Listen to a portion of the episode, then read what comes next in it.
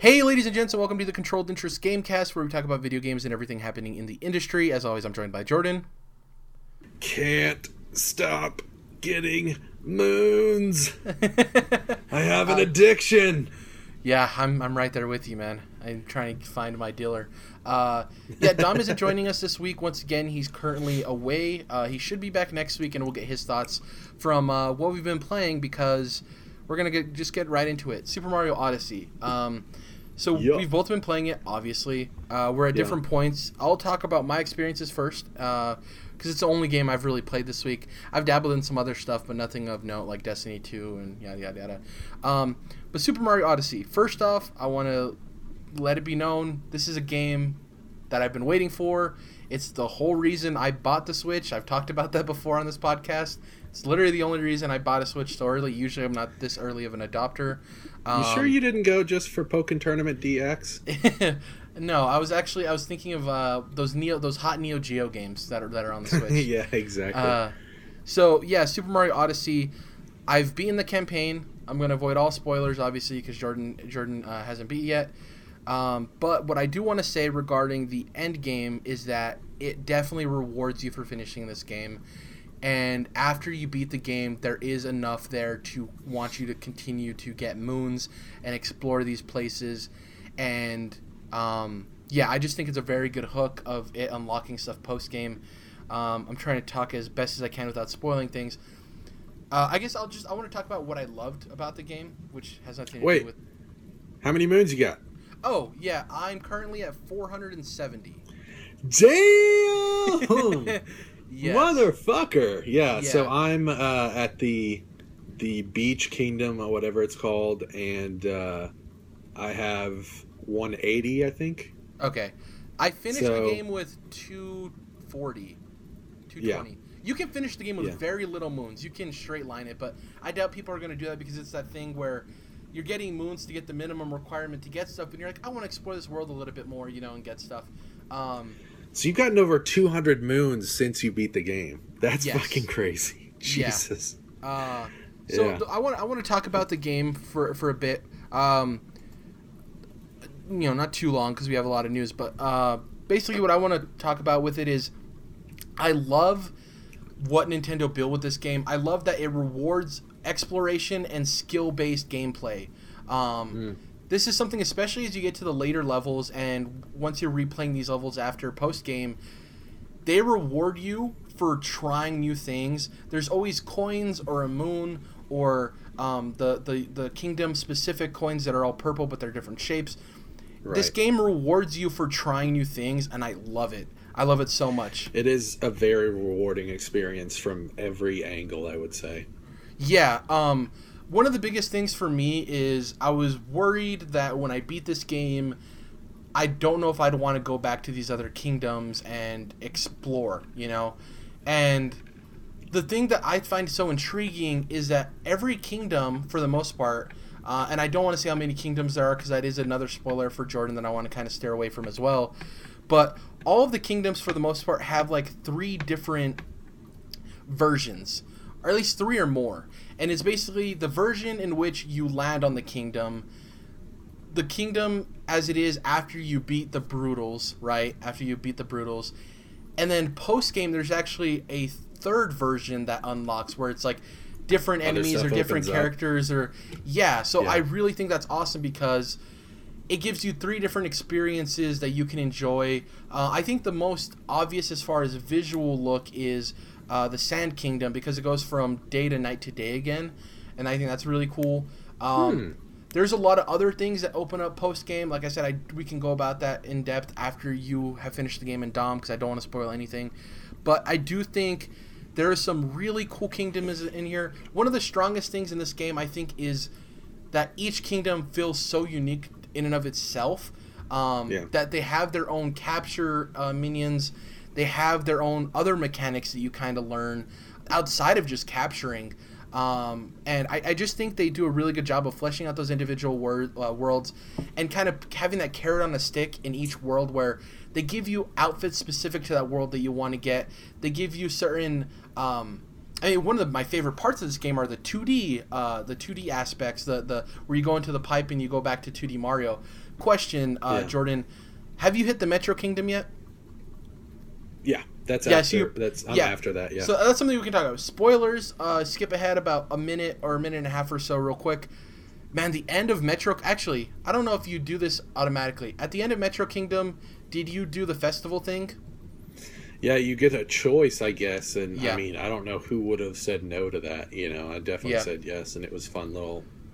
You know, it's basically a Donkey Kong reference because that was the first time Mario appeared, if I'm correct. Yeah. And, you know, I think I mentioned this off the show, but when they originally debuted that trailer and had the song "One Up Girl," it's got a couple different names. Who the fuck knows? But you know what I'm talking about. Yeah. And, with Mayor Pauline, I fucking love that song so much, and it's just them playing it, doing the festival while you're going around in the 2D version, and yeah, man, it's just.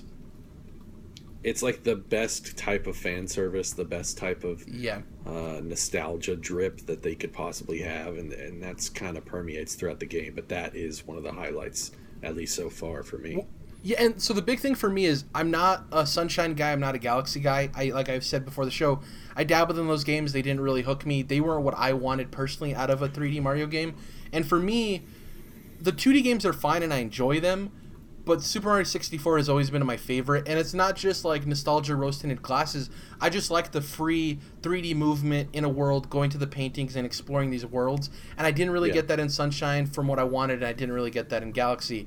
And, I mean, Odyssey delivers on all of that. One of my favorite things is that there's these little subtle hints to 64 throughout the game that you kind of run into, and for fear of spoiling stuff for you, I don't want to say exactly what some of those things are, because there's the paintings for one. Yes, there's the paintings. That's present from the start, essentially, in the Sand Kingdom, where you go into like a secret spot in one of the other worlds from the game. Yeah. From this game, from Odyssey. So like you go, I think you can go into the Metro Kingdom from the first spot in the Sand Kingdom, and it gives you a little moon.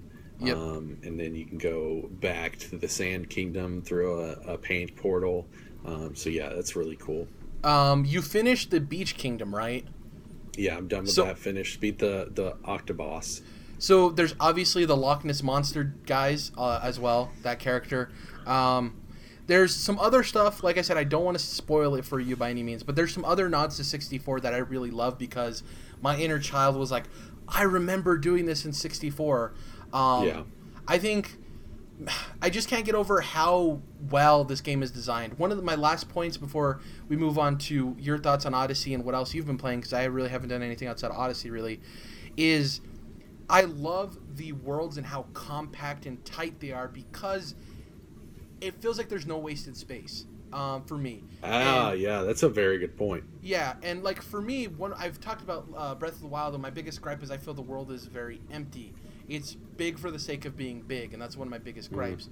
With Odyssey, you enter this kingdom, and I'm not going to lie, some of the kingdoms, when you first enter them, you're like, this is kind of tiny. This is really all the kingdom is. And, you know, as soon as you actually get your feet on the ground and you're looking from Mario's perspective and you're going through this kingdom, you then realize there's actually a lot more space to play with here than I once thought. One of the earliest examples is Cascade Kingdom, with the T-Rex, where you get to take control of him. When you first get to that level and you're first getting the Odyssey, it's like, oh, this is a weird tiny little level. This is probably just like a makeshift tutorial kingdom kind of thing.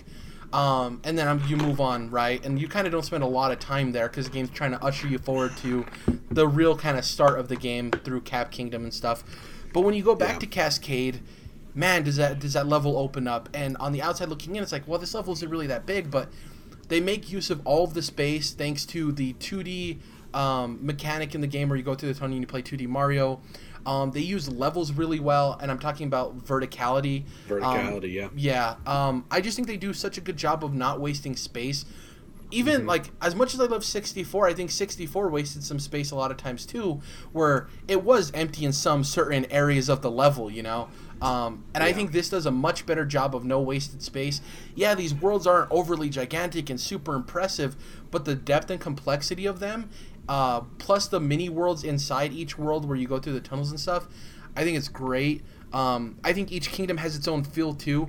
Metro Kingdom is probably the most vertically challenging, where it's like, you know, you explore through moving up, whereas a lot of the other ones are just explore through like looking through nooks and crannies or moving around the world. Like, this is the most addicted I've been with a game for a very long time. Like I said, I'm at 450 moons. The game has been out a week. I'd say the same. It's every time I'm not playing it, I'm like, I'm thinking of like, oh, there was probably a moon in this area I saw before, or man, I can't wait to see what the, for this I'm talking about in relation to before I beat the game. What are these other kingdoms? Like, what's the next kingdom I'm going to see? And I'm telling you now, Jordan, there's some kingdoms that come up that you will not expect. And I'm like, because like a lot of them are like a little bit Mario tropey of like, oh, there's the underwater level, or just video game tropey, like there's the ice level, there's the desert level, there's the forest level, But I think the thing they do is in those tropey levels, they do change it up to where my biggest concern when I first went to the Lake Kingdom is, oh, this is the underwater level. But man, it changes. I think the traversal in that Lake Kingdom changes completely when you realize you can overtake the fish, and swimming through with the fish, you don't have to worry about your breath, right? And you can just worry about exploring. And I think if this was a different Mario game where you didn't have that ability and you were constantly worrying about your air, and that's something that happens in 64, where the underwater levels you're constantly worrying about your air management. In this, you take over a fish, just explore underwater. And I think that's really cool because the biggest problem with underwater levels is the difficulty and annoyance level, and I think when you take out having to worry about your air capacity, you make it just about exploring underwater, and who doesn't love that, right? Unless you're like afraid of like whales or something. But even that level, it's 50-50. Half of the level is underwater, half of it's above. Like most of the moons you get are above water, you know?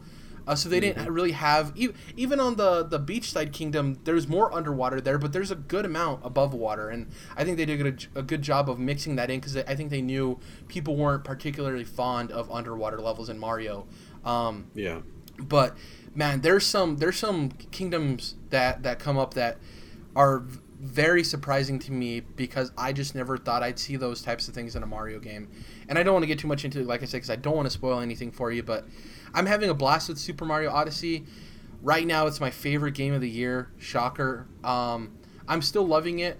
There's a lot of other games I had to play and stuff, but for me, I think this captured 64 more than what Zelda did for what I liked about Legend of Zelda games. And this is the Mario game I've wanted since 64, and it's delivered on it. And yeah, I can't wait to talk Endgame with you and Dom. What about you, though? You've been playing Odyssey. I want to hear what you had to say. Of course. I have a question, though. You said there's like these three phases to each kingdom. Okay. So should I go before I get to the end? Like, I guess I'll know when I'm going into the last kingdom, I assume. Yeah, you'll know when you're going into the last kingdom, for sure, 100%. So then should I go back through all of them before I beat the game? No. So what I would suggest is, how would I say this without spoiling anything? Almost like you do in Bloodborne or a Souls game where you don't want to beat the game because it sends you right into New Game Plus and you want to get stuff done before you do that because it ups the difficulty. So what I would do is you go through the levels and you have... most levels are, I think all of the levels have their initial boss, right? The Brutals. Yeah. Not every kingdom, I think most of the kingdoms, now that I'm thinking about it, have a second boss or a second something, right? For lack of spoilers. I say maybe go back and touch on some of your favorite kingdoms, but when you finish the game, that second boss will still be there, and then after you beat them, other stuff will open up in the world too. So it's not necessary for you to go back, but I think if you want to revisit the kingdoms you really enjoyed before going to the final boss, I would say do it. I don't think it's mandatory by any means, but it wouldn't hurt if I did that, if I went through all the kingdoms again. No. Like you said, the Sand Kingdom goes from day to night to day. Am I going to miss the night if I don't go back before I beat the game? No, because you have to beat a specific boss for it to turn back to day. I gotcha. So what I'm saying is the third version usually unlocks after you beat that second boss. So even if you beat the game, that boss is still there. Yeah. So you're good. Okay. Yeah, go ahead. So, yeah, I would say just real quick as far as Game of the Year stuff, It is Horizon's still my favorite game of the year, but this is very close, and obviously I'm not finished with it, so it could definitely take that spot. Unfortunately, I didn't play Horizon, so it's not on my list. True. Unfortunately, yeah. But either way, it's very close to Horizon, and without having beat it, it's that's pretty. That's impressive because you like Horizon a lot, so to hear that it's that close. I love Horizon. Yeah. Very excited for that DLC. Yeah, just echoing a lot of what you're saying. I think that I do think there's probably a little bit too many moons. You know, if it was like, what is there, like something like 800? There's 1,000. Yeah. See, if it was like 500 or 600, I think that'd be the sweet spot. Because some of them are kind of just like you walk into a room and you get a moon. You know, some of them like that. Yeah. It's like I don't know. So I want to interject real quick. I think sure. So. Most of those moons are the ones you get to let you move forward in the game, right? Because they're like the very easiest ones. They're the surface level ones that you get in by accident most of the time, right? Mm. I will say that after the game, when you're going back and you're trying to get the moons, I think there's definitely a progression of the difficulty of moons. And I think the reason there's so many moons is because I think they want moons for every type of player. They want the moons that are for people who want a casual Mario experience to be able to go through, have a blast platforming, jumping around, but they don't want to halt their progress in moving forward in the game. So they don't want everything tied to platforming or boss fights or all of this, these side activities, because some people just want a jolly Mario experience, right? This thing of young kids, a little bit older kids. They want to have those easy moons for people. And yeah, for us, it's like, why is this moon even here? It's like, it's on a tree, jump up, get it. But for like somebody who is just trying to have a different experience in us, I think, oh, cool, I got another moon, I can finally move forward.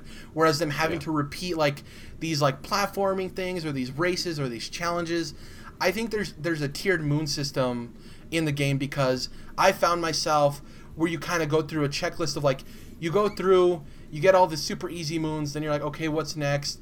Let me go through all the pipe areas and see if there's moons I missed. Then I go through these things. Then I go through like the challenges and all this stuff. So you kind of like work your way through these different tiers of difficulty. And yeah, there could be an argument for maybe they can cut that down by like 20% for the moons. But I do think there's a reason why there's so many, is because you need the tiered system of difficulty depending on the type of player that is playing the game. But you know, that's just my thought process on it. You know. That's a good point, but at the same time, there's a lot of almost worthless moons where you just walk in to a room or jump on a tree and it's right there. It's like there's a lot of those. So either way, it's not a bad problem to have. Yeah. But it does mean that I'm a little bit less likely to go through and get every single one and 100% the game. Regardless. Can I interject one more time real quick? Go ahead. They give you a reason to go after as many moons as possible after you beat the game. Okay, makes sense. And the reward might not be for you, so I'm not saying it's 100% you'll want to get the moons, but there is a carrot on the end of the stick that you might be interested in. I'll put it that way. Okay. So I think I've enjoyed the Mario games throughout the years. I know some people have been a little bit put off by them, but I've enjoyed the variety and the fact that they weren't wielding or allowing the series to get stale.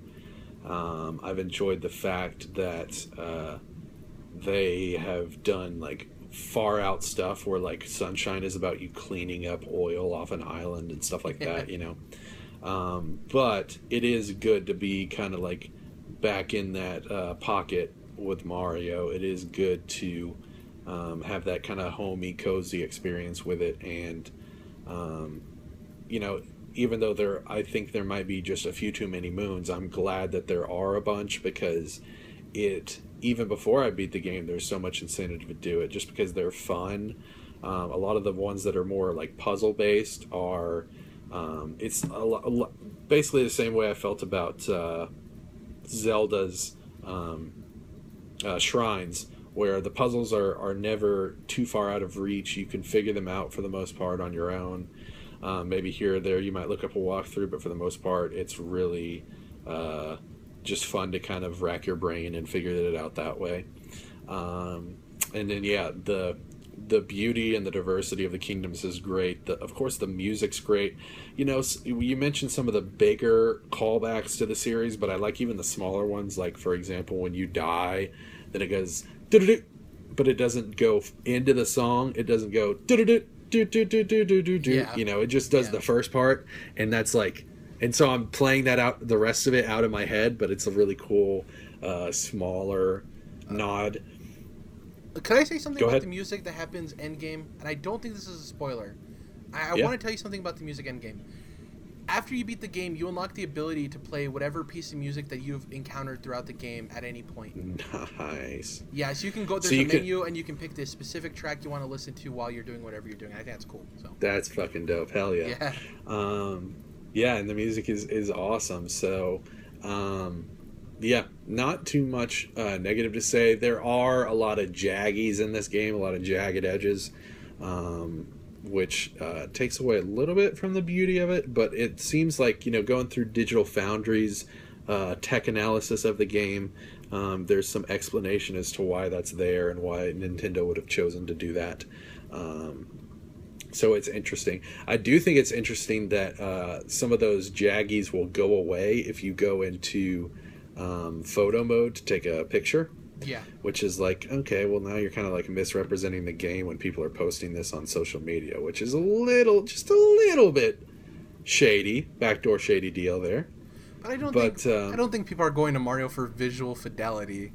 You know? No, but you know what I'm saying. Yeah, like, I understand where you're coming from. It's not this big of a bump, but if we didn't have the PS4 Pro and Horizon was just in 1080, and then you go into photo mode and your photos are like, you know, I got 2K or 4K, you know, stuff like that. It's like, well, the game doesn't actually technically look that good when you're actually moving around. So either way, it's not a huge deal, but the jaggies are a little definitely noticeable, I should say. The platforming's really tight. I like the fact that you can put the camera right above Mario, like directly above him, for certain platforming sections. That's really important. An example being like when you throw your cap at the ring activators, or I guess that's a good way to put them. And then they shoot out this ring that expands, and then you want to just look directly above him, so you jump right over the ring. Stuff like that is really great and appreciated. You know, we were talking about how like Zelda could have a full voice cast instead of the half-assed stuff that they did for Breath of the Wild, and here it's like it's just goofy as hell. How like when Cappy talks to you, it's like you know, like what? Just stupid gibberish. Not that they need to have voices, but it's just like. It's just goofy at this point. It just kind of like, you know, makes me laugh. I'm like, oh, Nintendo, you know? Yeah. It's not a complaint, I should say. So yeah, just those are just kind of general thoughts about the game. I mean, I'm very positive on it, having a lot of fun. You know, 180 moons where I'm at. I think I've got quite a few, definitely more than I need to complete the game at this point. What did you think? I was going to say... that's something I should say real quick, is that I really enjoy the, like... almost puzzle aspects of the boss battles, and how you do have to think just a bit. You got to be just a little bit thoughtful there to kind of figure things out with the bosses, and they're so diverse. I think that when you're getting up to a boss, it really is exciting and fun, and none of them are one thing is, they could be a little more difficult because they're bosses, but I think I've only had to retry any of the bosses once. One retry for all the bosses, and it's like, they could be a little more difficult than that, you know. But yeah, like I said, mostly super positive on the game, having a lot of fun with it, and you know, enjoying it in both handheld and docked mode. Can't wait to see what some of these secrets are that you're alluding to, and some other people have. It sounds like they've got a lot of treats in store, you know, and I've already talked about some of the treats that I've experienced thus far. So, Jordan, it's just a fun, exciting game, man. And I guess that's the biggest takeaway right now I have for it, is that it is such a fun game. There's so many games that just forget to be fun, and not every game needs to be fun. I'm not saying that at all.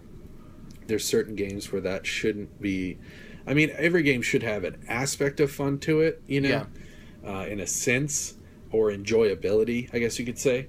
But certain games you don't need to like nail being fun all the time, but that is what Mario does. Is Mario Odyssey is pretty fucking fun basically all the time, and I just love that part, that I'm just constantly having a ball, and that is really awesome, you know.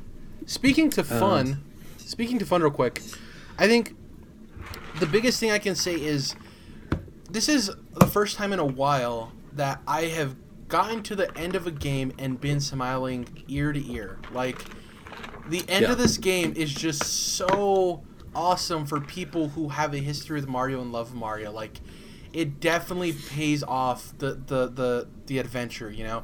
And I want to address one big concern and criticism that people have, that I would just want to say that is total bullshit, is people are spouting off this nonsense that, well, you know, the real problem with Odyssey is that there's these moves that with Cappy that you have to, you know, use the motion controls and take off your Joy-Cons off the side of your control, off the side of your Switch, and, you know, it makes it so it takes me out of the game. I have not once removed the Joy-Cons from the side of my Switch, and I've been able to do every single move that Cappy can do in the game. Really? Every single move. I gotta disagree with that. I'm actually agreeing with most of the people on the internet there, because I've tried in handheld mode just shaking my Switch to do the move, and it won't work. I can't get it to activate, you know. Well, maybe it's just a personal experience, but from like me, I've been able to do every single move in the game, no questions asked, with my Joy-Cons. I've only played this in handheld mode. I haven't played it in dock mode at all. Played it in handheld mode, haven't had any issues with it. So when you do the thing where you throw Cappy and then it's almost like it goes in the direction of like a number 7 where you throw him out this way and then it arcs to the left or to the right. Yeah. You can do that. Or the one where you make him spin in a circle around you. All that stuff works for you without having to 100% mess around with it too hard. 100%. Also, there's a hidden move that people don't do that is very helpful, and they teach you in the game, but I forgot about it. If you jump, throw Cappy, and then hit... left trigger, whatever the shit they call it on Nintendo, ZL or whatever. If you hit left trigger and Y again while you're in the air, you'll leap forward and hop onto Cappy and then onto a platform. It's very helpful.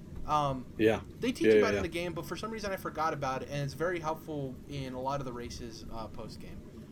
I like that. And also you can just do the thing where you're holding down the Y button to keep him floating and spinning, and then just run into him and he'll shoot you up. So we've talked about Odyssey. Obviously, we're going to have a lot more to talk about when Dom gets here and our post-game analysis. Post-game?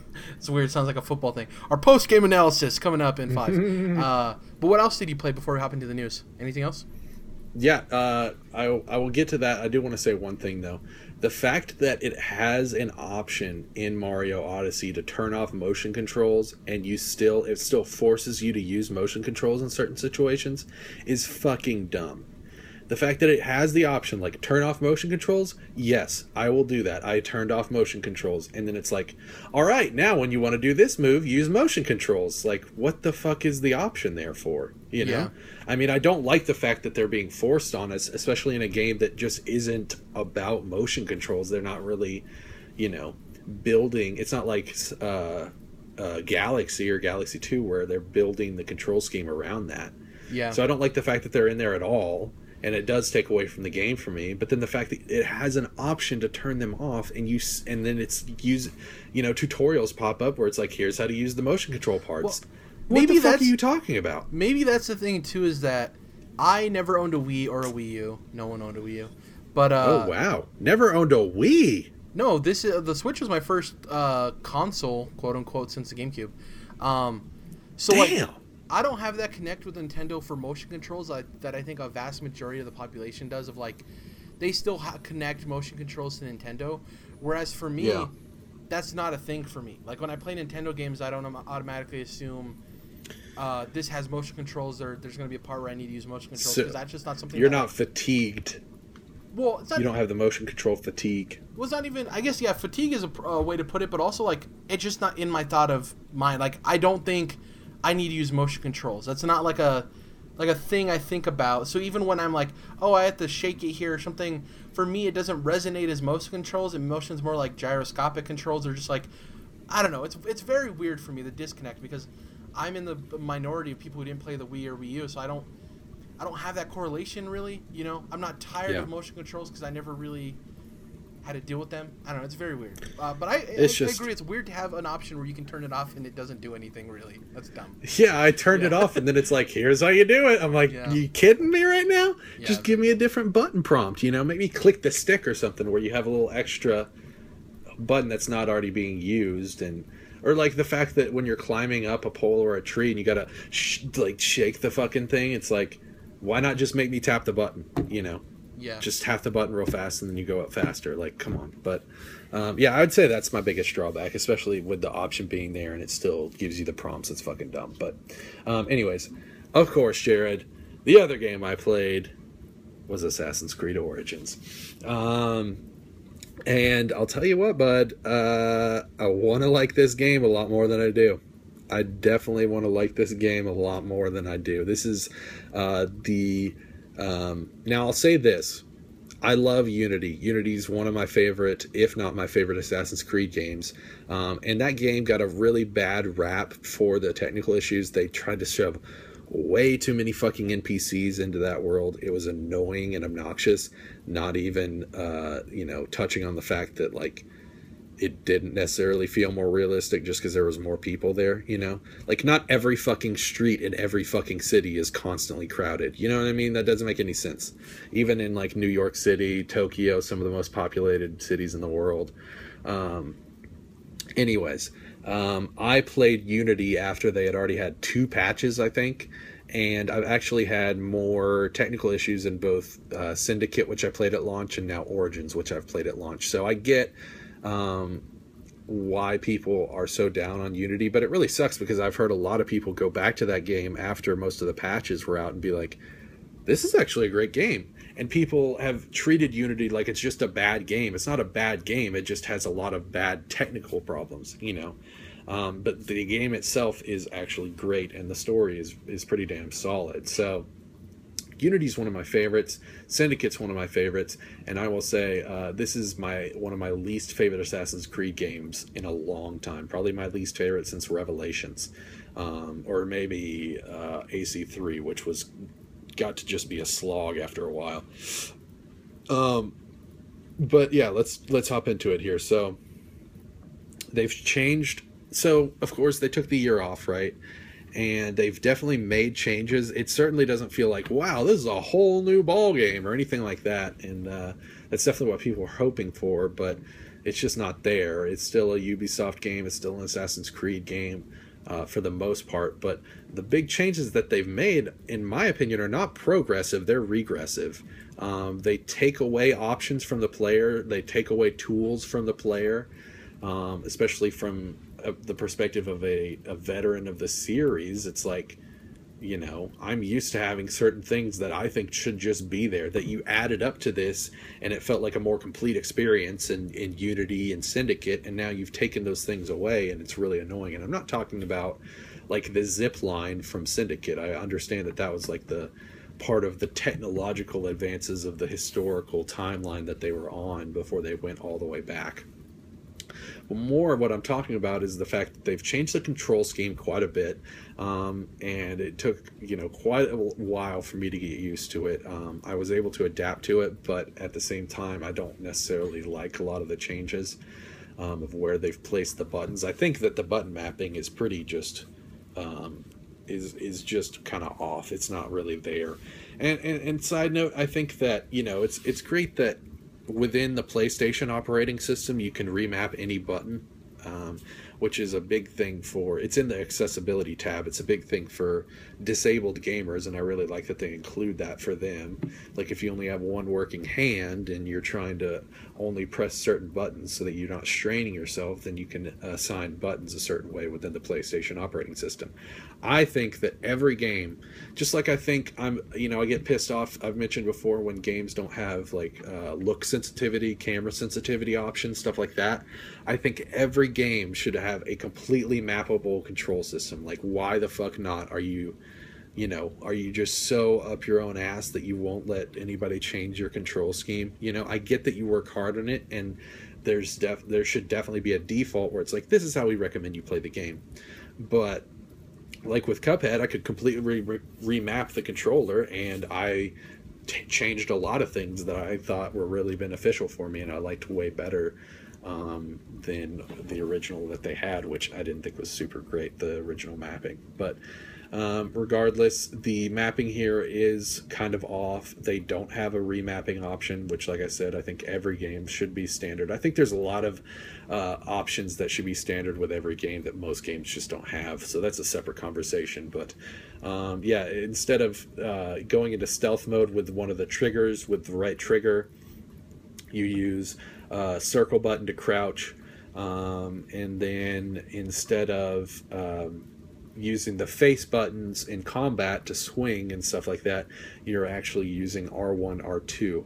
Now, I'll say this, with the combat, they've taken a lot from the Souls and Bloodborne games, and they've tried to mimic that. However, those games are so intricate in their combat systems, specifically talking about Bloodborne, because that's really the only Souls game that I have a deep experience with. So talking about Bloodborne, the combat system in that game is so intricate, and the reason that they were able to pull it off, From Software was able to pull it off, is because of the fact that they have such prowess in that aspect of game development, in the combat aspects of their game development, right? So the fact that some random Ubisoft studio, I'm not exactly sure which, if you could look that up, that'd actually be great, Jared. Yeah. Which Ubisoft studio made this game, because we know there's like hundreds at this point.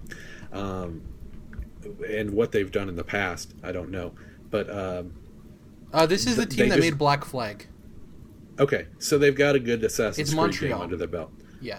Oh, okay. Montreal is the flagship studio. So, yeah, either way, they're still nowhere near, like I said, the prowess of a studio like From Software when it comes to combat. And so they've got the main combat actions on R1 and R2, where R1's your light attack, R2's your heavy attack, and then L1, you can hold that down for your shield to put your shield up.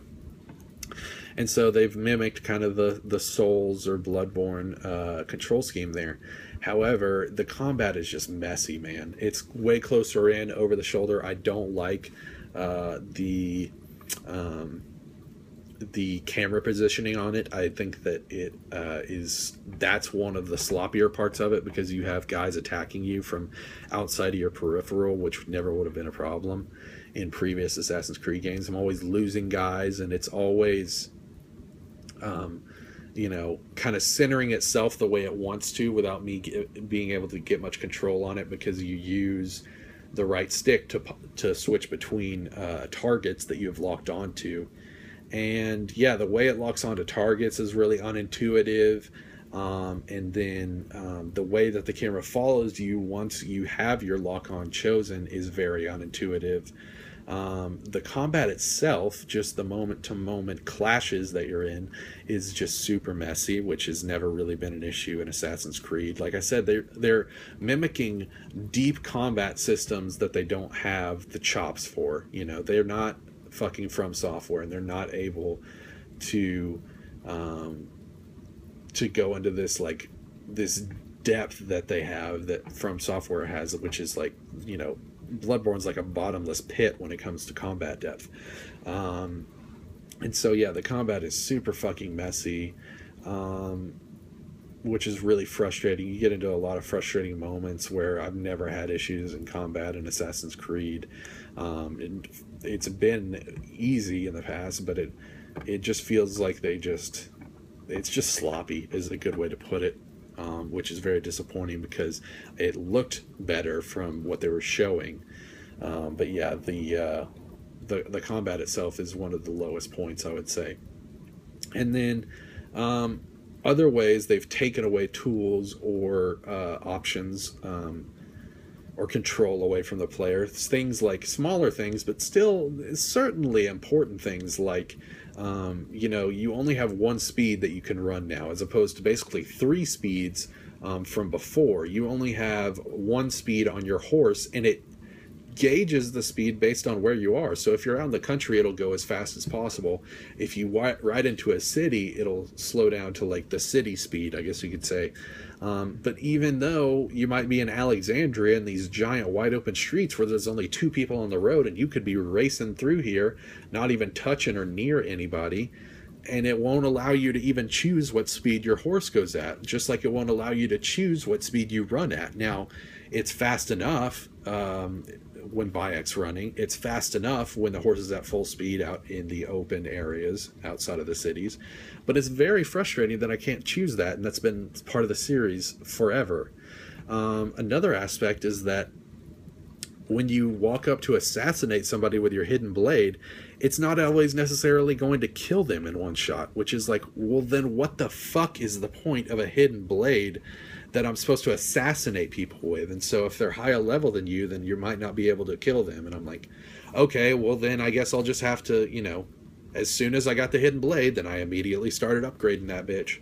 And it's just like, come on, man, what the fuck are you guys thinking with some of these decisions that you've made that are very, like I said, regressive and taking away options and choices from the player, which is, you know, the opposite direction from the rest of the industry at this point. So the changes here are just mostly negative for me. The way the story starts and the way not only the story starts, but the game starts and how it introduces you to things and the way it...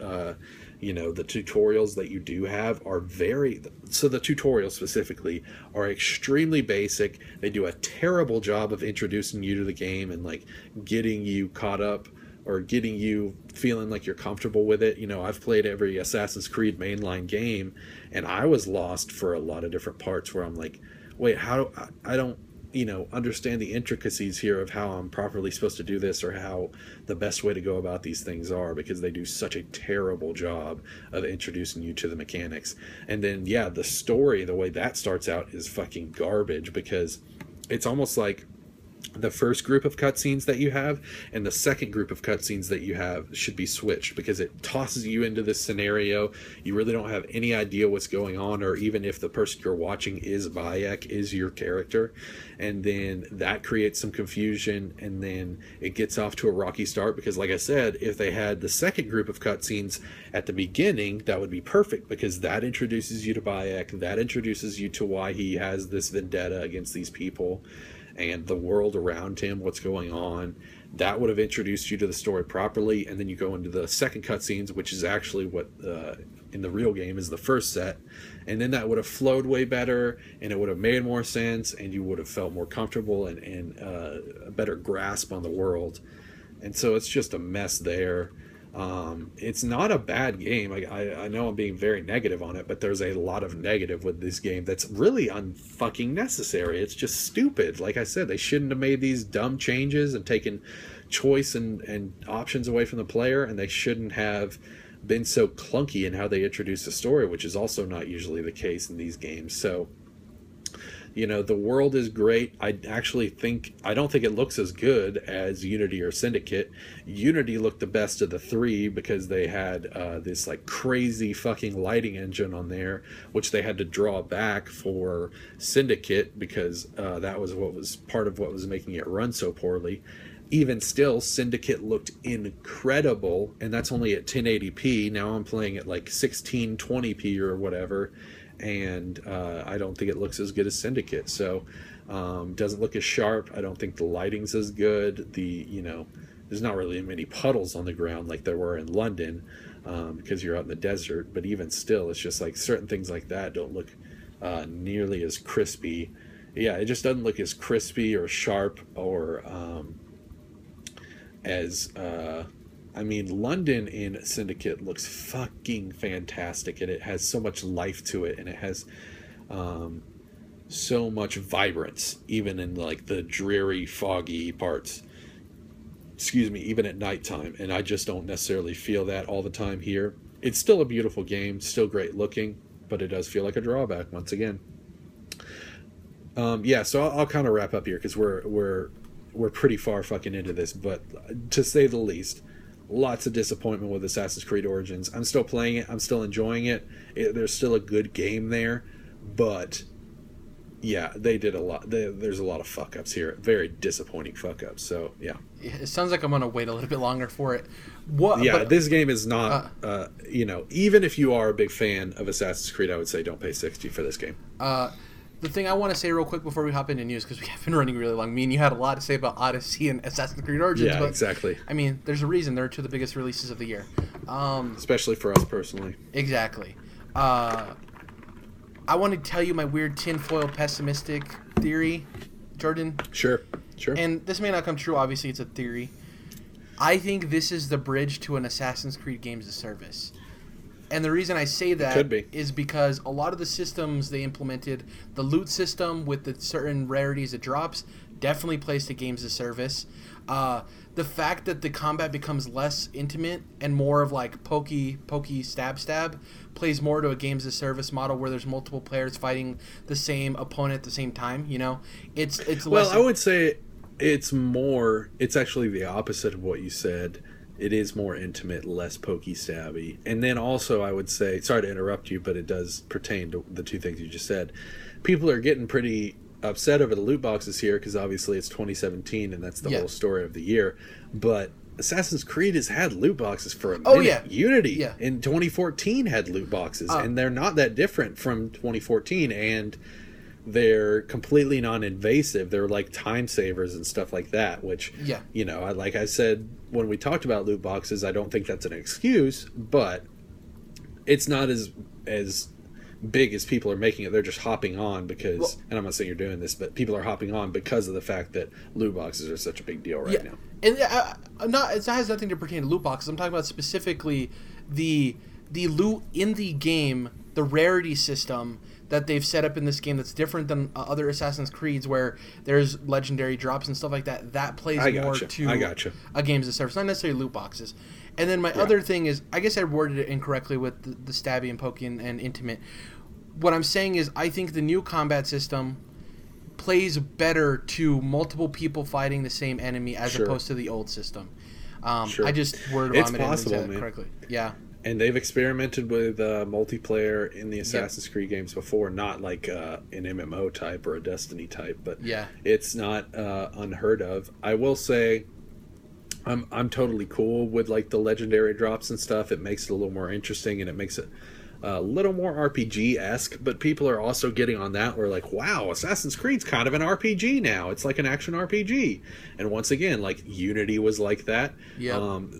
Even 3 had aspects of that, and even before that, there were aspects of that. So that's my thing is that I've actually wanted from Assassin's Creed, that they've always flirted with the RPG mechanics, but they've never just made an Assassin's Creed RPG, which is like they're long enough, they have the breadth, they have all the stuff kind of like ready to go to just turn it into an RPG, and people are clearly into that for single player games. So like, yeah, why not just make it like a Horizon Zero Dawn or something like that? Just turn it into an RPG. Just go full bore with that stuff, and I think it would be more enjoyable. But they always just flirt, and it's more action RPG than straight up RPG, and yeah, that's no different here, and I wish they had just gone full bore. Yeah. Speaking of games of service, so we're going to be hopping to the news. First bit of news, it has been reported that less than half of Destiny 2 sales are physical. More than half of Destiny 2 sales are digital. Hey, we're living in a digital world. That's where it's going. Yep. That's where it's going. Very surprising because that's one of the best-selling games of the year. Second up real quick, we don't have to touch on this too long. I'm excited. PlayerUnknown's Battlegrounds finally got a release date for Xbox One. It's coming out on December 12th for $30. I'm excited. Right now, this is my only definitive purchase right now. I'm trying to decide what's the next game I want to buy, whether that's Wolfenstein 2, Evil Within 2, AC Origins was up there, but it's definitely not up there anymore. Wait for sale. And Mario plus Rabbids Kingdom Battle, which I'm kind of on the fence for that, not because it's not a great game, but because I might get Mario'd out, and I might want to save that for later next year. Not later next year, but early next year. You know, it's a great game to put in your pocket. Yeah, kind of wait on. I will say I'm waiting for Wolfenstein on Switch, and I need to play the first Evil Within. So that's where I'm at with. Yeah, completely understandable. Also, I might end up just picking up the first Evil Within 2. There will probably be a sale for Black Friday, I assume. Yeah. We're going to be hopping into the meat of the episode, which we don't have a whole lot of time to discuss it. I mean, we have a decent amount of time, but... Can we talk about Housemarque real quick? Yeah, that was a new story we were originally going to have that I was going to cut. Sorry. It's fine. Housemarque ended up putting up a post on their website basically titled Arcade is Dead, and they talk about how it's the end of the era for them, that they didn't make the return on the games that they've published, and it's just not a viable business for them anymore. Obviously, right. You're a huge Housemarque fan, so you can give your thoughts before we move forward. Yeah, so love Housemarque. I've bought both Matterfall and Nex Machina just because I support that studio to the ends of the earth and love them so much and love their style of games. And I know that they just don't make anything less than great games. However, I did tell you before, like, those are two cyberpunk arcadey games from Housemarque in the same year, even in the same summer, I think, within a couple months of each other. So I'm sure they've seen diminishing returns over the years. Excuse me, but I don't think that helped here at the tail end because they were talking about how poor Nex Machina sold with the collaboration with Eugene Jarvis. That kind of sucked for them. But at the same time, either way, regardless of that little bit, I think it's sad, very sad.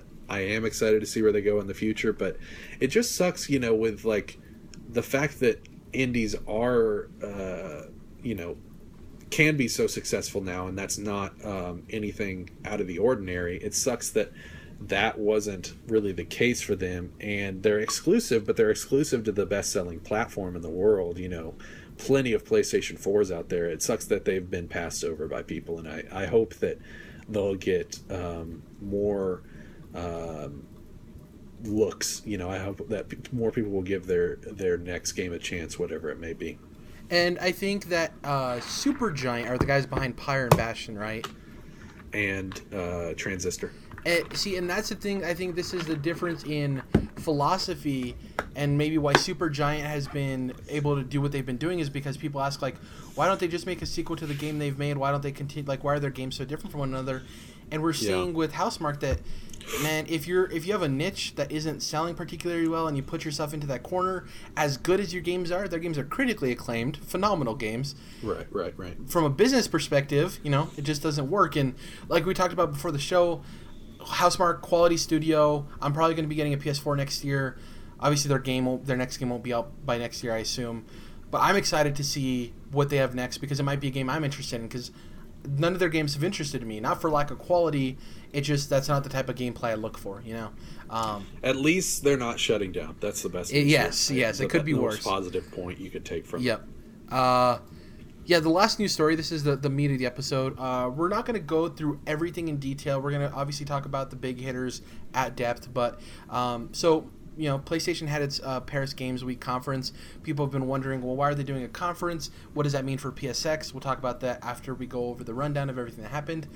So the pre-show, they had an hour-long pre-show. They talked about a bunch of different things. They unveiled some indies that we didn't know were happening. They showed off some new PSVR stuff, which is really great for that platform. And the biggest hitters were Guacamelee 2. So we got a sequel to Guacamelee. It's very similar to the first game. I have a question for you. Was the first Guacamelee a timed exclusive, or?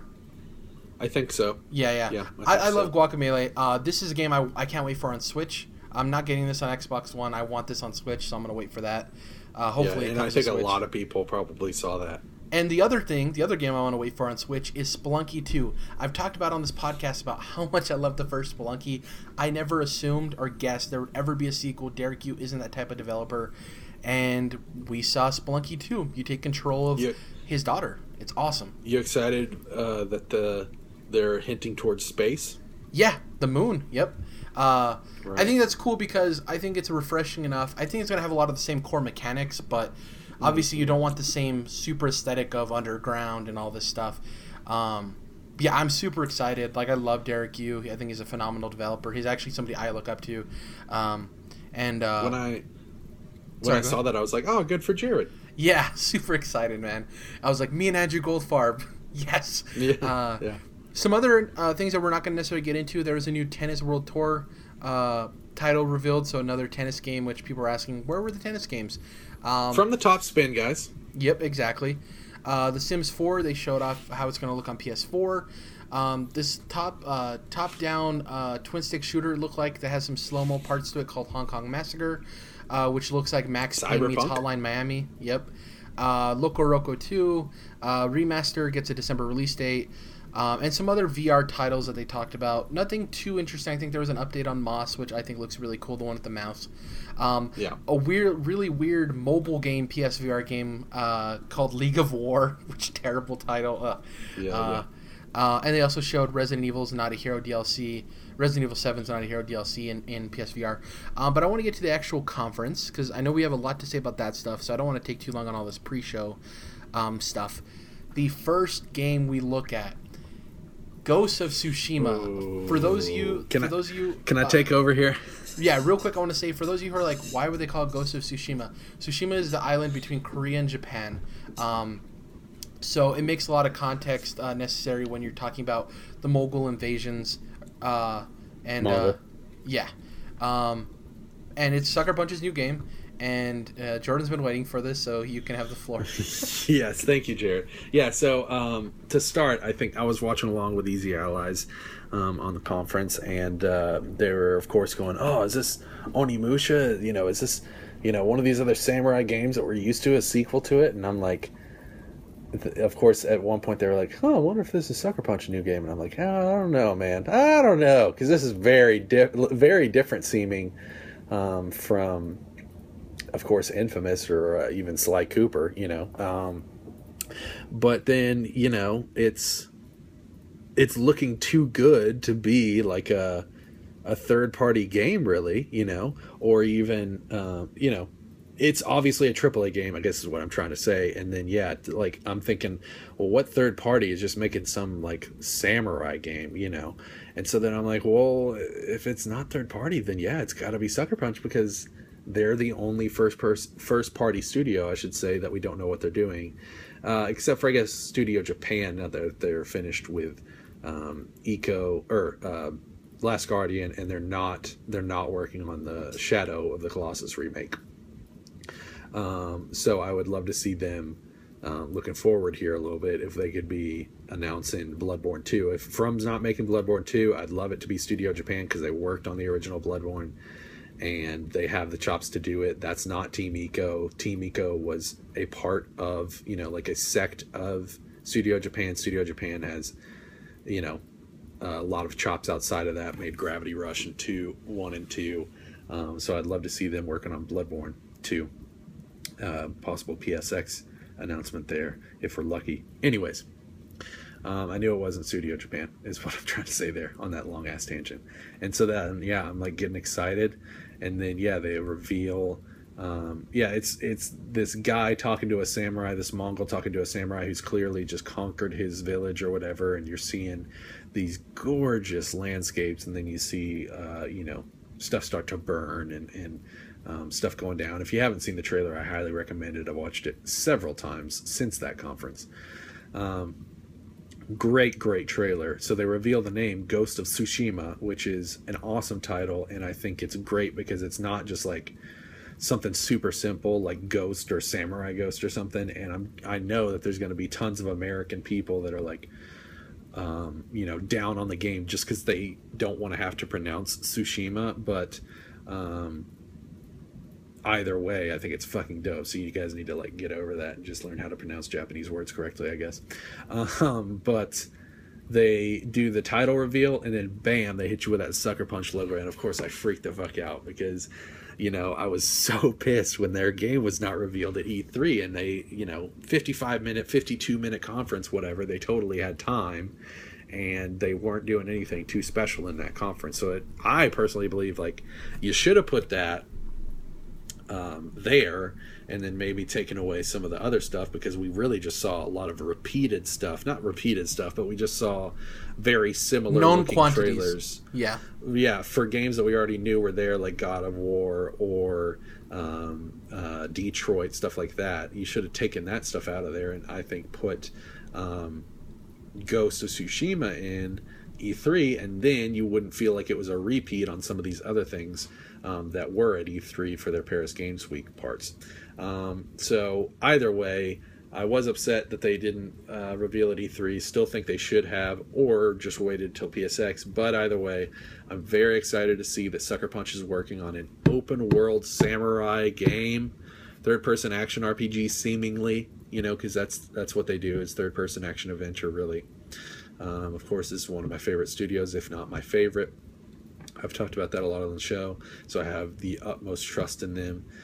It'd be cool if they were making the Spider-Man game, and I think they could totally rock that shit, but I also think that Insomniac can totally rock that shit, and so to see them going so far away from Infamous or from the Sly Cooper series, even though I wouldn't mind another Infamous game, I do think it's time for them to move away from there, and then hopefully we'll get another Infamous game in several years. I don't think that series is dead by any stretch of the imagination, even though it's not the best seller, but I think this is fucking awesome. Like, if you were going to tell me, hey, Sucker Punch, you're going to get a reveal for their game coming up, it's not going to be Infamous, but yeah, that's what's up, I would be like, okay, cool, but is it just going to be, you know, a third-person shooter? Is it just going to be, you know, some type of game that we kind of see a lot of? And it's like, nah, man, you're not even going to know what's going to hit you here. It totally came out of left field, and I'm so excited to see that they're doing something. You know, samurai's, you know, of course, Neo is a fucking awesome samurai game, even though you're playing as, like, an Irishman, I think, in that game. Yeah. The Either Tom Cruise way, treatment.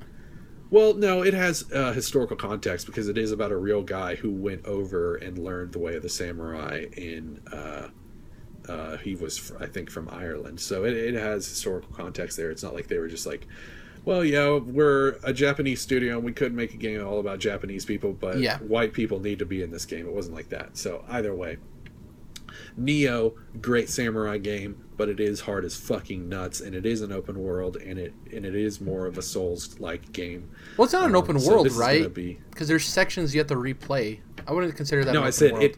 It isn't. Oh, sorry, world. I misheard you. Yeah, apologies. Yeah, it isn't open world at all. It's just like a Souls game where you kind of have these like branching paths. You can choose where to go. I think it's even less. It's more like Odyssey, really, because it's like these sections you load up. Yeah, you load up, you choose on a map. Yeah, it is. Odyssey's a good way to put it. So this is going to be very different than that, and it's not going to be, you know, kicking you in the teeth every 2 seconds, which I actually think Neo is harder than Bloodborne. But yeah, man, super excited about this game. Obviously, we didn't get a whole lot. There's a little dev diary that you can watch on YouTube. Still not a whole lot from there as far as what the game's going to be. You know, we could be a year plus away from gameplay, because we're a year out of the Last of Us 2 reveal and we still haven't had gameplay, which is fine. But either way, I'm so fucking pumped, and of course I have the utmost respect, and I think they're gonna nail it. You know, I don't have any doubts with Sucker Punch, so I'm fucking on fire with this shit. Well, Sucker Punch has been working on this longer than we assume. They've been working on Last of Us Part 2, right? That Naughty Dog has been working on Last of Us Part 2?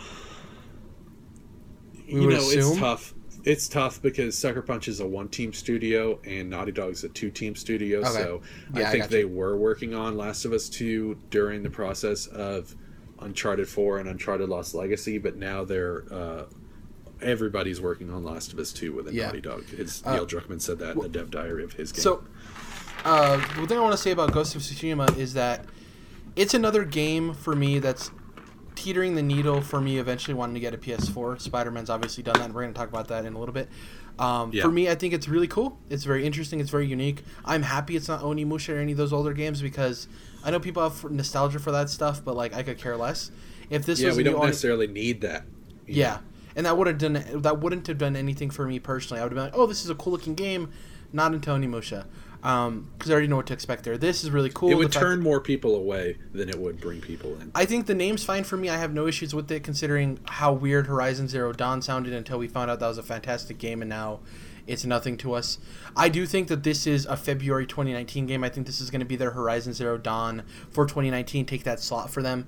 I really think that's where they're going to be looking to put a lot of their major first-party exclusives, is that like that beginning of the year, February, March timeframe. It seems like that's what someone wants to do. I'm hoping that Last of Us 2 is like fall 2019, because looking at next year, even like if Spider-Man gets delayed out of 2018, it's still fucking stacked, and I don't know how they're going to fit all those games in there, especially talking about all these games that we showed at E3 are going to be the first half of 2018. Like, and Jesus Christ. And it's going to be interesting to see if a lot of these, I still don't think all of the games are going to hit next year that they're saying that are, I just don't see that happening. Right. But we could have an interesting discussion of what happens, and this is just a maybe, what happens if all of these exclusives come out next year for PlayStation and it hurts them because they have so many exclusives, people only have so much disposable income that some of those games don't sell as well and they hurt because of that, you know? Right. Like, I'm probably going to get all of them. I'm going to get all of them. Who knows why? But that's not everybody. Everybody doesn't have that much disposable income, you know? That's not even most PS4 players, you know? So it's like, they could be hurting themselves for sure, especially if they're all front-loaded, like kind of like what they did this year, you know? Spread that shit out. And give me some goddamn summer games. Exactly. For real. Like, it's weird that we're looking at fall now and the only first party is Odyssey, really, if I'm thinking about it. I mean, Cuphead, right? But that isn't really, that's not a AAA experience. But like, GT Sport. But those are like racing games. That's like niche, you know. For me personally, I think those are like super niche. It's niche, but it's the best-selling PlayStation series. I'm talking about for like us, the context of us. We're not getting. Oh, GT for Sport. Us, But I'm just saying that's gonna sell a shit ton. And obviously, Forza 7 is going to sell a crap ton too. But like, it's weird that like everything's becoming front-loaded, and it's opposite of what we remember as kids growing up. I don't want to go too long on that. What I want to go... Oh, let's go through the rest of this list, and then we can talk about PSX a little bit afterwards. So they showed off this game that I think the price point is going to be the biggest factor in whether or not this game sells a decent amount. Concrete Genie. I think it looks interesting. I think it looks artful. I think it looks like a fun time. I think if this price is outright, like at $15 to $25-ish dollars, somewhere in between there. Oh, no. It's a $30, $40 game, if you ask me. You think so? It's looking kind of big budget, you know? I think, believe me, I think it looks like a great game, and it might have that budget behind it, but I don't know if it having that big of a price point will help it, you know? It just wasn't really interesting me, and I love graffiti, I love art and shit like that, and I was just kind of like, eh. I think that's a cool PS Plus game for me. I think that'd be a cool game that like you see on PS Plus, and you're like, download it, have a blast. As far as trying to put it out there and sell it for $40, I don't think it'll do very well, but it looks like a cool idea. Something very interesting. Also, it was weird that he dressed up as the lead from Infamous, kind of, with the orange beanie. And like, he does look like Delson, Yeah, very weird. They had a VR segment, which is really cool that they dedicated some time to VR, because we've been asking, are they gonna support VR? And they had a lot of interesting stuff there. I wouldn't say a lot of those games look like the the go-to piece of software, but it does. It's nice that they're showing support for it nonetheless. Definitely no deal breakers for me as far as wanting to get a PSVR after that. So. Yeah, really quick, we had this really interesting PlayLink game that's live action called Erica that looks a little go ahead. I was just gonna say these PlayLink games really interest me, especially Hidden Agenda coming from the Until Dawn studio, Supermassive, but I'm like, or I think it's Supermassive, right? I think so, yeah. But I'm like, are these, it seems like they're multiplayer only because of the fact that you're hiding your agenda from the other people that you're playing with on your phones. Like, come on, just let me enjoy it single player if I want to, because I like those, like, basically big budget Telltale type games, you know? Yeah. For me, I can't do the live action stuff. It's really corny to me, and that's just a personal thing. Oh, I agree. Yeah. Yeah, but for me, like, I gotta say, when I realized Erica was live action, I was like, yeah, even if it was single player, probably a no for me. Yeah, it's a very hard thing for me to like get past. Even though it's high quality footage, it still feels like that old FMV stuff, you know? Yeah, it doesn't really make sense. Weird. Next up, before we get into the heavy hitters, because we are going long on time, the third party part where they talked about, guess what's exclusive to our platform, which is weird because half of the games they didn't even really talk about what was PlayStation centric about it. Yeah. So we had Bungie show off the first footage of Curse of Osiris, which is the first piece of DLC coming out December 5th. Focuses on the Warlock Osiris, who's this guy who basically was a chaotic I would say a chaotic force within the Guardians, and he went off and did his own thing, and he was experimenting. We don't know if he's an enemy or a friend. Looks like the next raid and the expansion is going to take place on Mercury, and it's going to be Vex focused, which I think is interesting. I loved the ending shot where it showed you in that doorway, and then it zoomed out to kind of give you an idea of how big that space is.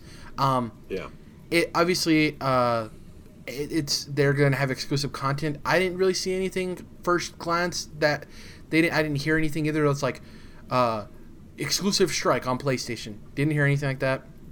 We know something's going to be exclusive, but it didn't seem they didn't make that relevant, which is weird. Next up, we had the Monster Hunter World trailer, where at the end you found out that Aloy is going to be a playable character in the game. And awesome stuff. I was already sold on that game. Yeah, I think that's really cool too. They made that evident, and it's like, oh yeah, Monster Hunter cross Horizon Zero Dawn, awesome. Which also plays into the fact that they're here to stay with Horizon Zero Dawn, which is great. Then they showed off Onrush, which is this new adrenaline-like fueled racing game. That game didn't really do much for me, but then again, that game also didn't show what was special about it being for PlayStation. Really weird. They showed the exclusive time DLC for Call of Duty World War II. Which there's a lot of weird stuff coming out, considering they didn't release review copies. They invited people to a press event, and a lot of the press didn't go to that review event, so a lot of the reviews for that game are going to be a little late. Also, the fact that like the player hub area is on Normandy, and you see loot boxes pop up there on Normandy. Oh, Jesus Christ. Very bad. Anyways, yeah, so we saw that.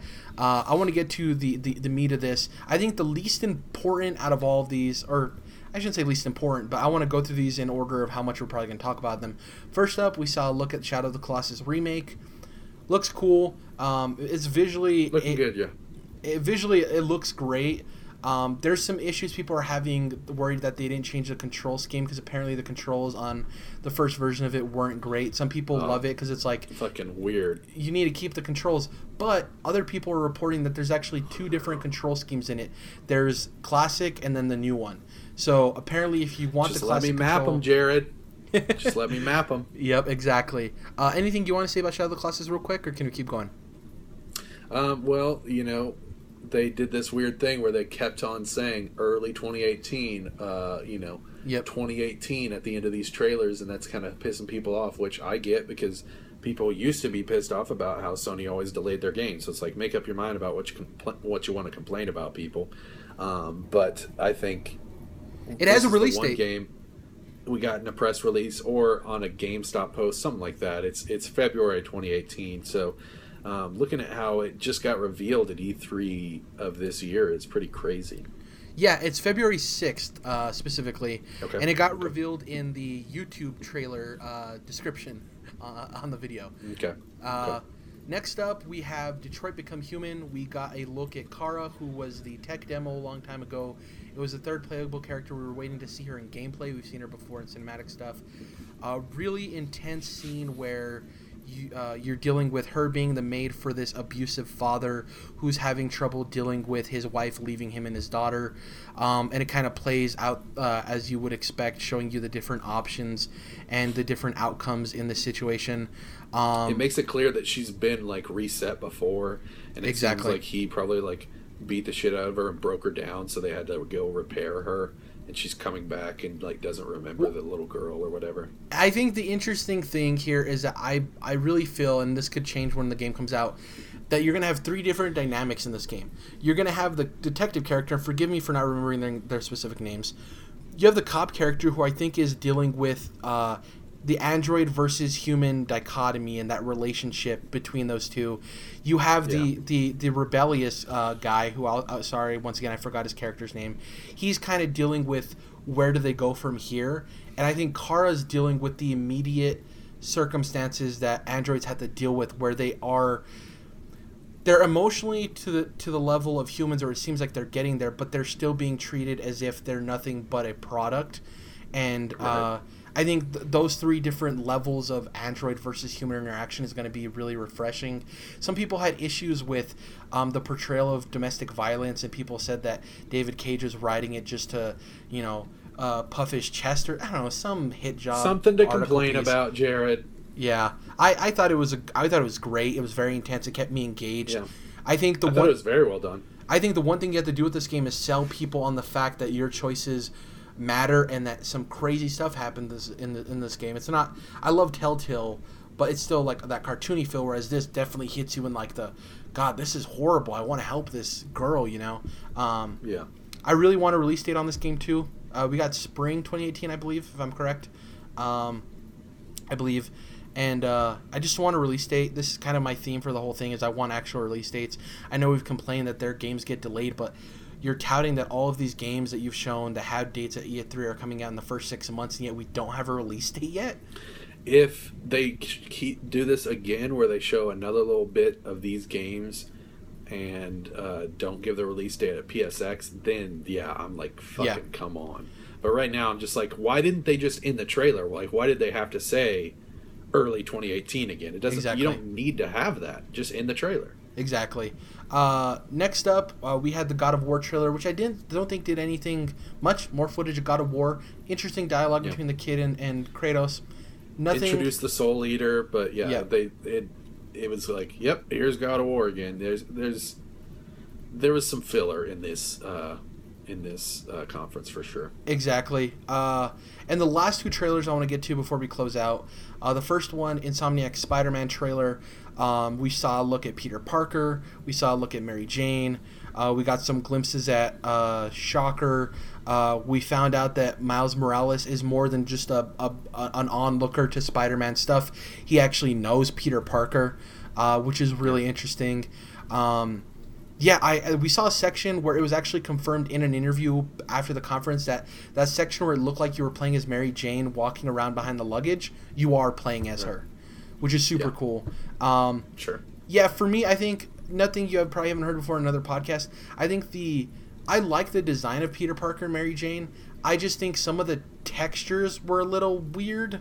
Like, especially on Kingpin when he's walking into, like, the back of the van, I thought there was some weird stuff there.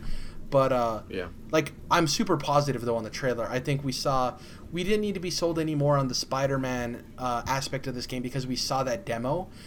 We needed to be sold on the story aspect of this and getting to know who Peter and this Mary Jane. We even saw Aunt May, too, for a glimpse. I did notice that Mary Jane was pretty toned down. Like, usually she's a fucking fox. You know, she's like a bombshell type chick, and she's just like a normal pretty girl in this one. I think that's just. I think the political environment we're in that plays more to the story that Insomniac's trying to tell, where the last thing they want is for people to be, you know, another argument or complaining of like. Right, but that's what I'm saying is that I could tell that they were kind of like, yeah, let's just make her pretty. Let's not like have people bitching about us for some other stupid reason, you know. Yeah. People are complaining that they want to see more villains. I'm fine with, you know, we've seen Mr. Negative, we saw a glimpse of Shocker, we've seen Kingpin, and we saw Osborn. I'm good, yeah. Yeah, I'm good. Keep some of that hidden. Exactly. I know there's going to be more villains. People are like, oh, it's all QTEs and there's not going to be that many villains. It's an open world game. Insomniac knows how to do this stuff. Just don't worry about that stuff. I think people are just, you know, worried because it's Spider-Man. I love the trailer. Like I said, my only gripes are some of the texture stuff, but I like the design of Peter Parker. I like the back and forth between him and Aunt May of like, hey, do you need money? He's like, nah, I'm just a little behind on the rent, and he walks in and like his light bill wasn't paid, so his lights are off, and then it shows his room. I really hope you get to go into Peter's room and just like, you know, an open world game, just like look at stuff, you know, and see the level of detail they put in. But I'm already sold on Spider-Man. This nudged it even more. What about you? Absolutely. I echo that, you know. Yeah. I didn't need much else from Spider-Man. I liked seeing more of Peter, but like I don't need to see any more going through the city. I'm sold. Like I don't need really anything else from Spider-Man at all. Yeah. The last trailer I want to get to, and this is the most, I wouldn't say divisive as far as somehow, Jared. Yeah, exactly. The Last of Us Part 2, which the one thing I want to say is an interesting problem Sony has is that when this trailer started, people didn't know if this was Days Gone or Last of Us 2. Well, I mean, when you look at the character models about 4 seconds in, you're like, clearly this is Last of Us and not Days Gone. But I think it's an interesting idea. And that, plus, where is that game? Anyways, I love this trailer. I think it was great. I think we talked about this before the show. I think thematically it showed what Last of Us Part 2 is, the world of Last of Us in general is. This isn't cookie cutter, you know, take 3 seasons for something to happen Walking Dead style, which I like Walking Dead, but that's just a criticism I have of the show. But like, this is what would happen in real life if a zombie apocalypse happened, right? And this is the type of stuff that would happen. Like, this is a cult. They're dealing with non-believers. How do they deal with that? I want to give props to the modeler for the main female in this trailer, because she was yacked. Like, jacked, bro. Yeah. Fucking shredded. Exactly. Which I think is awesome. You know, some people complain that, like, you know, you don't need to make butch females or yada. All these people have all these issues. And just shut up. Jesus. For me, I'm like, that's cool, because that's a type of character you don't normally see. My biggest gripe with females in video games isn't like, oh, you dress them in scantily clad clothing, which is an issue sometimes. It hasn't been, I think, for the last couple of years. For me, it's like, I want to see more powerful women. Not just what they're saying, but like, you know, women who have a presence. And this lady had a presence, man. She was... Sure. Yeah. Just a little side note there, Jared, when not necessarily scantily clad, but when you hear people complain like, oh, you got this girl in a video game, she's so skinny and she's got big boobs. I'm like... Hey, there's girls in the real world that are skinny and have big boobs, by the way. Like, that's, you know, yeah, that's a thing. Fucking get over it. My biggest gripe is, like, when they have women have armor that doesn't cover anything. I'm like, well, if this is supposed to be armor... or armor that would clearly be, like, stabbing them in the breasts, like, just ripping them open. Like, okay, come on. I love this trailer. There have been a ton of... we're not going to have the conversation, but people have had the argument about violence. I don't want to touch on that. I just want to talk about that this is a great tone piece. I don't want to see any more of Last of Us 2 until we get to see gameplay. I'm not saying I want to see gameplay at PSX. I'm saying the next time I want to see Last of Us Part 2, I want it to be gameplay. That's what I'm saying. Right. I agree. Yeah. And, we don't need to focus on the negative here because we're both so positive on it. That trailer, even though it's really just a cutscene, that cutscene is so well directed, as all of Naughty Dog's stuff is. You know, my complaint with Naughty Dog has never been about their storytelling or their cinematic prowess. And, like, damn, dude, the vibe and the... Like I said, the direction, the voice acting, of course, the sound design was incredible, the atmosphere. And I really appreciated the high stakes and some of the fucked up stuff happening because you bring up Walking Dead. People talk about, wonder if Walking Dead would be better on HBO, and I think it would be much better on HBO. Aside from some of the other major problems I have with the show, it might actually have a budget. Well, not just the budget. I think they have a solid budget, but the biggest thing, because they've got a fucking CG tiger on the show at this point. But anyways, in the comic, there's stuff going on that's like way more fucked up, and it's way more consistent. And in the show, it's like, yeah, there'll be some fucked up stuff here and there, but they go way, way lighter, and that kind of betrays the world that they're in. Yeah. Even though I think they went too far on Glenn's death, I felt like they've really lingered on that, and it did get kind of torture porn area. But either way, that's not how the show usually is. And yeah, in these sorts of situations, like The Road, like The Last of Us, like The Walking Dead comic, the world gets super fucked up super fast. And so I enjoy the fact that they're willing to go there, and they're like, this is the world. They're not trying to... they're not going for shock value, which is the negative that people have had for seemingly a lot of them. They're just presenting the world as it is, and I very much appreciate that, you know, aside from everything else, how great that trailer was. And then the reveal that it's The Last of Us in The Last of Us world at the end, which if you didn't know by then, you're kind of just a dummy. But the fact that they're like, they're coming, and then all of a sudden, right before the last frame of the trailer, you just get a couple frames of these clickers running out of the woods, and it's just so well done, you know, such great atmosphere, and I love that trailer. Once again, I've watched that multiple times since the show. My personal trailer of the year so far, I loved it. I absolutely loved it. And it's really not a trailer. Yeah, it's a cutscene, you know? It's like a tone piece, really. Like, I don't know. It's right, exactly. It's fantastic. Very artful. Really quick before we hop into what we're going to be playing and stuff, I just want to get a brief thing from both of us, because it was going to be a topic, but like we talked about two games that we were really excited to give our opinions on. Sure. PSX. There's rumors, Patrick Klepp has stated that PSX isn't going to be what it was last year. Paris Games Week kind of took a lot of that, the air out of the balloon for that. They skipped last year. Paris Games Week 2015 was pretty big, and then they skipped last year, and which made PSX bigger. So it makes sense, you know. He's basically saying for people to temper their expectations. For me, all I want out of PSX and what I expect, I'm not expecting game reveals or anything. I just want a couple of release dates. I don't need release dates for everything. I just want a couple of release dates. That's all I'm asking for. You have all these games that are supposed to be coming out in the first 6 months. Give us some release dates. Come on. Yeah, it's time. It's time. And especially if they're once again showing these games, I think they'll get back to Days Gone, which you were wondering where it was. I think it was good for them to take off, that game to take off. Actually, I think it needed a break, and, you know, that's...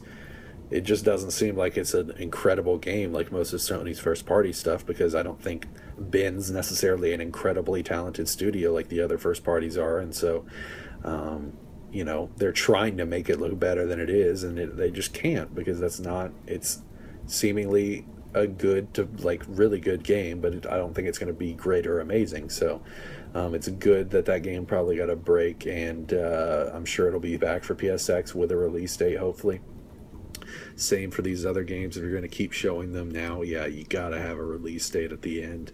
And then, man, PSX, buddy, Bloodborne motherfucking 2, Studio Japan or From Software, I don't care, just give it to me. It's time, because at that point it will be nearly 3 years. It came out at the beginning of 2015, so the beginning of 2018 will be 3 years after the release of the game. The DLC, the one DLC pack came out, Old Hunters, was end of 2015, so 2 years now since the DLC was released. And you know, Studio Japan's usually working on multiple projects at once, and they released all the stuff for Gravity Rush 2 towards the beginning of this year, and Gravity Rush 2 wasn't like a gigantic budget game, so they've probably been tinkering with other stuff in the meantime. So yeah, man, I think it's definitely time for Bloodborne 2. I think Bloodborne 2 would be better served at a PSX or maybe a Paris Games Week or a Tokyo Game Show than it would at a E3. But regardless, I do think it's time. I really want it, and it's one of those things, like, I can't imagine them not doing a Bloodborne 2, especially, like, pretty soon after the first one, because they did retain the license for this one, whereas they didn't for the Souls games. Or they did, but they didn't keep it exclusive. Whatever. Anyways, Bloodborne 2. Let's do it, man. I guess what I'm trying to say. As far as what we're going to be playing, more Odyssey for me. Just going to be getting them damn moons. Nothing else planned. I'll see what I gravitate to, but yeah, more Odyssey, just more Odyssey. Loving that game so much. Can't wait to hear from you when you reach Endgame, because I definitely want to talk about all of the goodies and stuff. So that's it for me. Definitely. And Thor Ragnarok, obviously. That's pretty much it. Yeah, going to see that later tonight. I got my ticket, so very excited about that. Mr. Robot was great. I want to give that a shout out. I think after season 2, it was a little bit rocky. It had some really great fucking parts. But was not necessarily up to par of season 1. It had some tedious areas, I would say. But season 3 is right back up there and right up there with that level of quality, which leads me to say I believe that Mr. Robot is absolutely the best show on television right now. And not just airing in the fall, I mean throughout the year. Mr. Robot's where it's at. So, shout out to that. And then, of course, I'm going to be playing some more AC Origins. I'm definitely not done with that game, even though I'm pretty negative on it, kind of sour on it. And I'm certainly enjoying it more now that I've got a better grip on the game, and I see where it's going, and I'm kind of, you know, a little more comfortable with it. And then, big old shout out. I know I've talked a lot about the lineage of this studio. This is the third Need for Speed Ghost game coming out, Need for Speed Payback. Of course, those are former Burnout devs, former Criterion developers that spun off into Ghost, who basically make very Burnout-type Need for Speed games at this point, since, unfortunately, Burnout has been kind of snuffed out. Also, we'll get to how poorly EA has managed some of their shit when Dom comes back, because we're going to talk about Visceral, but... The fact that Criterion, you know, they had a game that was like, you remember that game, like all the different extreme sports, Jared, and they just gave you a random-ass tech demo at E3 way before they ever should have shown that game. It just gets canceled, and now Criterion, one of the best racing developers in the world, if not the best, is relegated to making the vehicle combat and fucking Battlefront. It's like, Jesus Christ, I wonder if that game EA got turned into Onrush. Jesus Christ. Well, Onrush is a Codemasters game. For some reason, I thought Codemasters was owned by EA. I don't know why. No. I thought they purchased them. That's my fault. Yeah. No. It definitely looks like an EA game, to be honest with you. Like, even the, like, the logo and stuff. Yeah. So, Codemasters actually has former... MotorStorm? What do you call it? MotorStorm devs that got shut down with... what's that studio? What was that studio called? Not Guerrilla. They made... the other Sony racing sim besides Gran Turismo, which is like, what the fuck were you doing? Drive Club, the former Drive Club developers, Evolution, that got shut down. Yeah. They were the MotorStorm games, which is like, why did we not get a MotorStorm on PS4? That's poor management by Sony, but at least they're not as bad as EA. Anyways, Onrush, we didn't mention that. That looks cool. Definitely a MotorStorm vibe. Love MotorStorm games. Onrush is a weird name, but still, I think it's going to be a solid game. Anyways, very excited for Need for Speed Payback because, like I said, this is the third Ghost Need for Speed game, and I think Ghost is a great studio. They really know what they're doing. Of course, they have that racing pedigree. Need for Speed Rivals, their first, is incredible, and it's one of the few games that I love playing online because... you know, you just ride up to somebody, hit a button, ask them if they want to race. They hit a button, say yes or no, and then if they say yes, you guys are just rolling from there on out, and you do a little race, and it's so easy, so fun. You don't have to get on your mic, and it was the same in just Need for Speed, the game that came out in 2015. I had some problems with the game. It wasn't perfect, but it was still solid. But it looks like Payback's going to be a little bit more like Rivals, which is just one of my favorite games, period, but definitely one of my favorite racing games. So very excited about Need for Speed Payback, and of course, you know, most people aren't necessarily talking about it, so got to give a big old shout out to that and my peeps over at Ghost. That was episode 76 or 77. Sorry. Thank you guys for listening.